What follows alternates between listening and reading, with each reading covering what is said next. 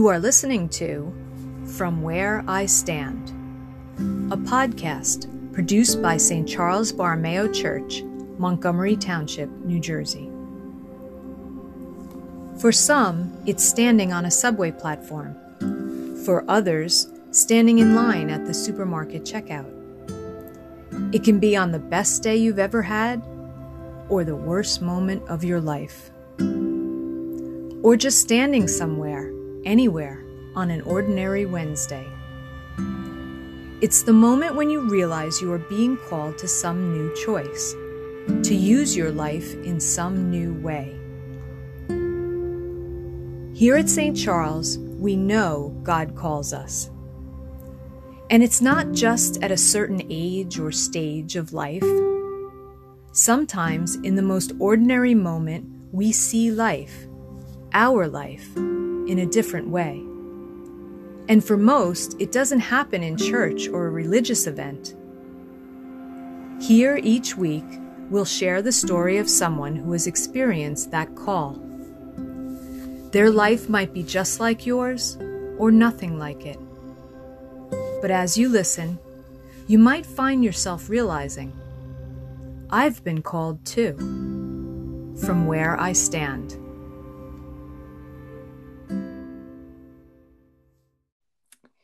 My name is Maria Lobiondo, and welcome to the From Where I Stand podcast.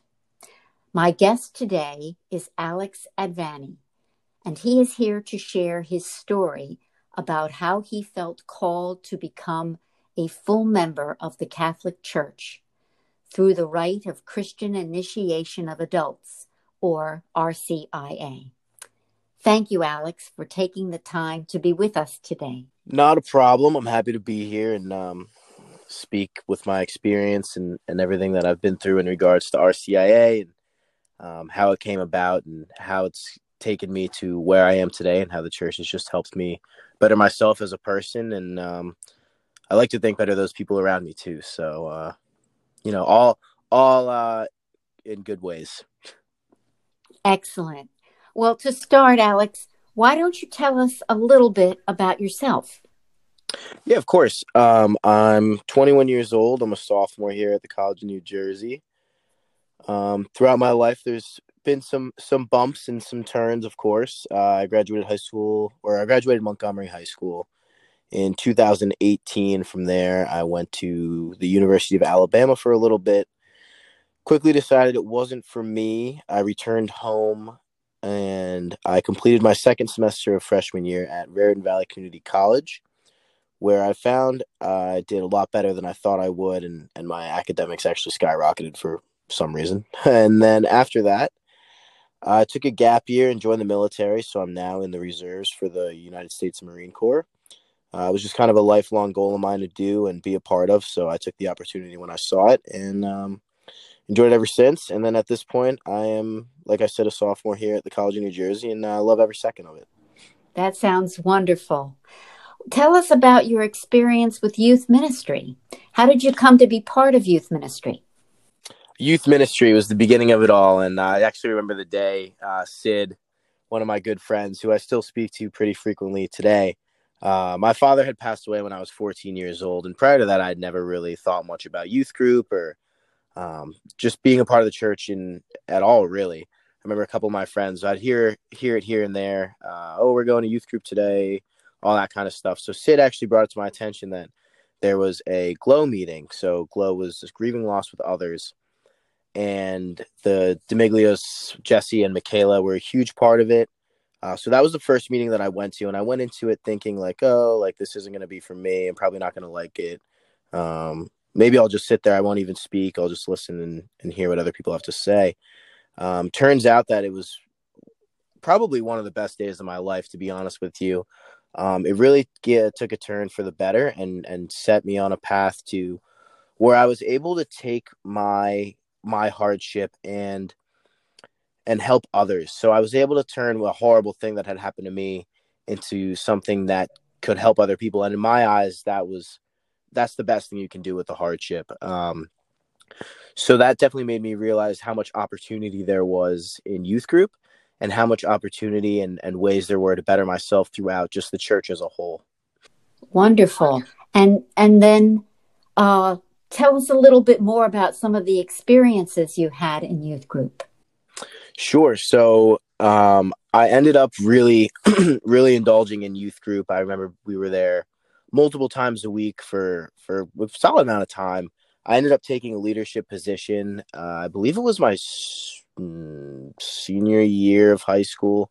Uh, I ended up running Glow, uh, which mm-hmm. from the beginning had always been a goal of mine, and and I loved, like I said, being able to help people who were going through hardships that I could relate to, and and just help them through. Uh, it was definitely it just made me feel a certain way about myself and that I was able to help people and I just I love helping people. Um, along with Glow and being a part of youth group, we also did plenty of mission trips. So our first one, the first one that I that really spoke to me was our trip to West Virginia. Uh, not only did our group as a whole get super close and tight knit, um, but it was when Chris Small brought up the idea of of becoming part of the church and actually going out of the proper way through RCIA. Um, and I had spent so much time there and, and done so much for the church and within the church that I said, why not take this final last step and actually become a part of this Catholic community? Wow. So, what part of the RCIA process made the biggest impact on you, Alex? Um, honestly, the I loved how it was just we had this small group, but we got to know each other really small and just on this great like personal level. I mean, uh, we'd go out to dinner once a week or every other week or what's not, and just just get to know each other. I was um, really really brought into all these readings and, and passages from that Monsignor would read that really spoke to me. Um, definitely did some reading and some dug deeper into the meaning of what it means to be a Catholic and and that aspect of things that I didn't really fully, I guess, understand while I was kind of just going to church here and there and, and really doing this youth group stuff. Um, the, the meaning and history behind what it means to be a Catholic and the community that is uh, so great. So it sounds like it really, the small group and um, doing the readings really help deepen the process for you. Yes, exactly. Yes, that's a great way to put it. It was um the depth of it was it was fantastic. I knew I never really thought I would get to know Monsignor on a on a personal level like I did and uh just learning about his life and why he chose to do what he did was super influential and you know if I can amount to be just half the guy that he is and if this this path helped him it it can help anybody. One of the things that comes to mind for me though is how ha- how did others respond to your choice? You know, did you meet resistance, or have you cr- did you create new relationships? Sure. So my mother, um, she went to Catholic school pretty much her entire life. So as a young younger kid, uh, going to church on Christmas and on Easter was kind of just like a oh like do we really have to go like i'd rather stay home and just play with my new toys um, so it was definitely welcomed in the aspect where my mom would she uh, she loved the fact that I was finally going to go through with it. Um, for resistance, I I don't think that anybody or I met any real resistance. Um, I loved being at the church. I never turned down volunteer opportunities unless I was actually had something uh, to do instead. Um, my grandmother was very very thrilled that I decided to do this as well. She's oh my god, it made it made her day. the, the day she found out, it, she loved it. Uh, taking my mother, it definitely brought her back to the days of taking my mom back to church and watching her almost go through the same process. I guess. Uh, so in that aspect, I, I kind of did it not to make other people happy, obviously make myself happy as well. But it, it I met no restraint. There was nothing saying, wow, like you shouldn't do this. There was no red flags along the way. Everything kind of pointed into the direction as to this is this is not gonna this is this will do nothing but but help you out in the future and just make you a happier and more more uh, whole person. Hmm. What do you remember about the actual experience of receiving the sacraments at Easter at the Vigil Mass? Uh, that was a great day. Um, it was kind of just this this big buildup. So you know, we'd go for meeting once a week, once a week, once a week. All this talk about, oh my goodness, the Easter Vigil is is such a great time. We do such a great job, and I'd never even I've never even been to the Easter Vigil, um, and it was kind of just like it's tough to put into words. The emotions were just so I guess I guess overwhelming.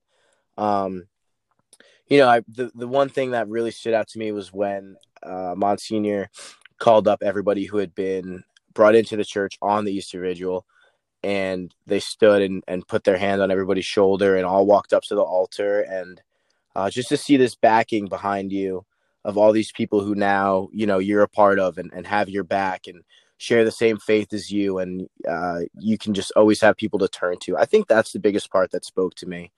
Um, yeah I, that's just the one thing that jumps out of my mind when you say um, that easter vigil. And the way you described it just now made such an image in my mind of of you standing there and everyone with their hand on your you know reaching back. Yeah it was very funny because i was expecting like you know like three or four people to come up to the to the altar and and kind of hang out up there for a little bit and they just like people just kept coming up i was, was caught in awe i was like all right it's been like 20 minutes are we gonna move on or are we still doing this wow but that so, was incredible. Yes. So, Alex, do you, do you sense a relationship between your calling and how you connect to the world now and what you are hoping for in the future? Absolutely. I think I discovered my calling uh, through helping other people, um, whether that was Glow or just a, a, basic day in youth group, somebody having a bad day, you know, just kind of brightening their day through just like games and the barbecues we'd have after church and the bonfires and whatnot. Um, and then also community service. I mean, I always just found myself the happiest and and closest to, I guess, seeing God and, um, in the ways that I was able to help a community or an individual. So, um, before we end this conversation, Alex, do you have any parting words that you'd like to leave for our listeners? Um, I would definitely say that you know just a smile or a how's your day going has always been a key for me. Um, you never know what anybody's going through. Uh, people are really good at putting up fronts and, and putting on this really great happy face, but deep down, you know, they're kind of hurting about something. Everybody's going through something that nobody knows about, and uh, just a simple "Hey, how you doing?" can make can mean the most to somebody, and that's that's kind of what's spoken to me too. Is when we were in these these places like West Virginia, who they didn't have too too much. Or even Guatemala, where we were building schools out of water bottles, not speaking the language and just smiling at somebody, just the the um, the response to that, just you can tell, just means the world to them. Thank you, Alex. Our guest has been Alex Advani, who has kindly shared his story about his journey with RCIA. Join us next time when we hear how others share their story about finding their calling. Thanks for listening to From Where I Stand.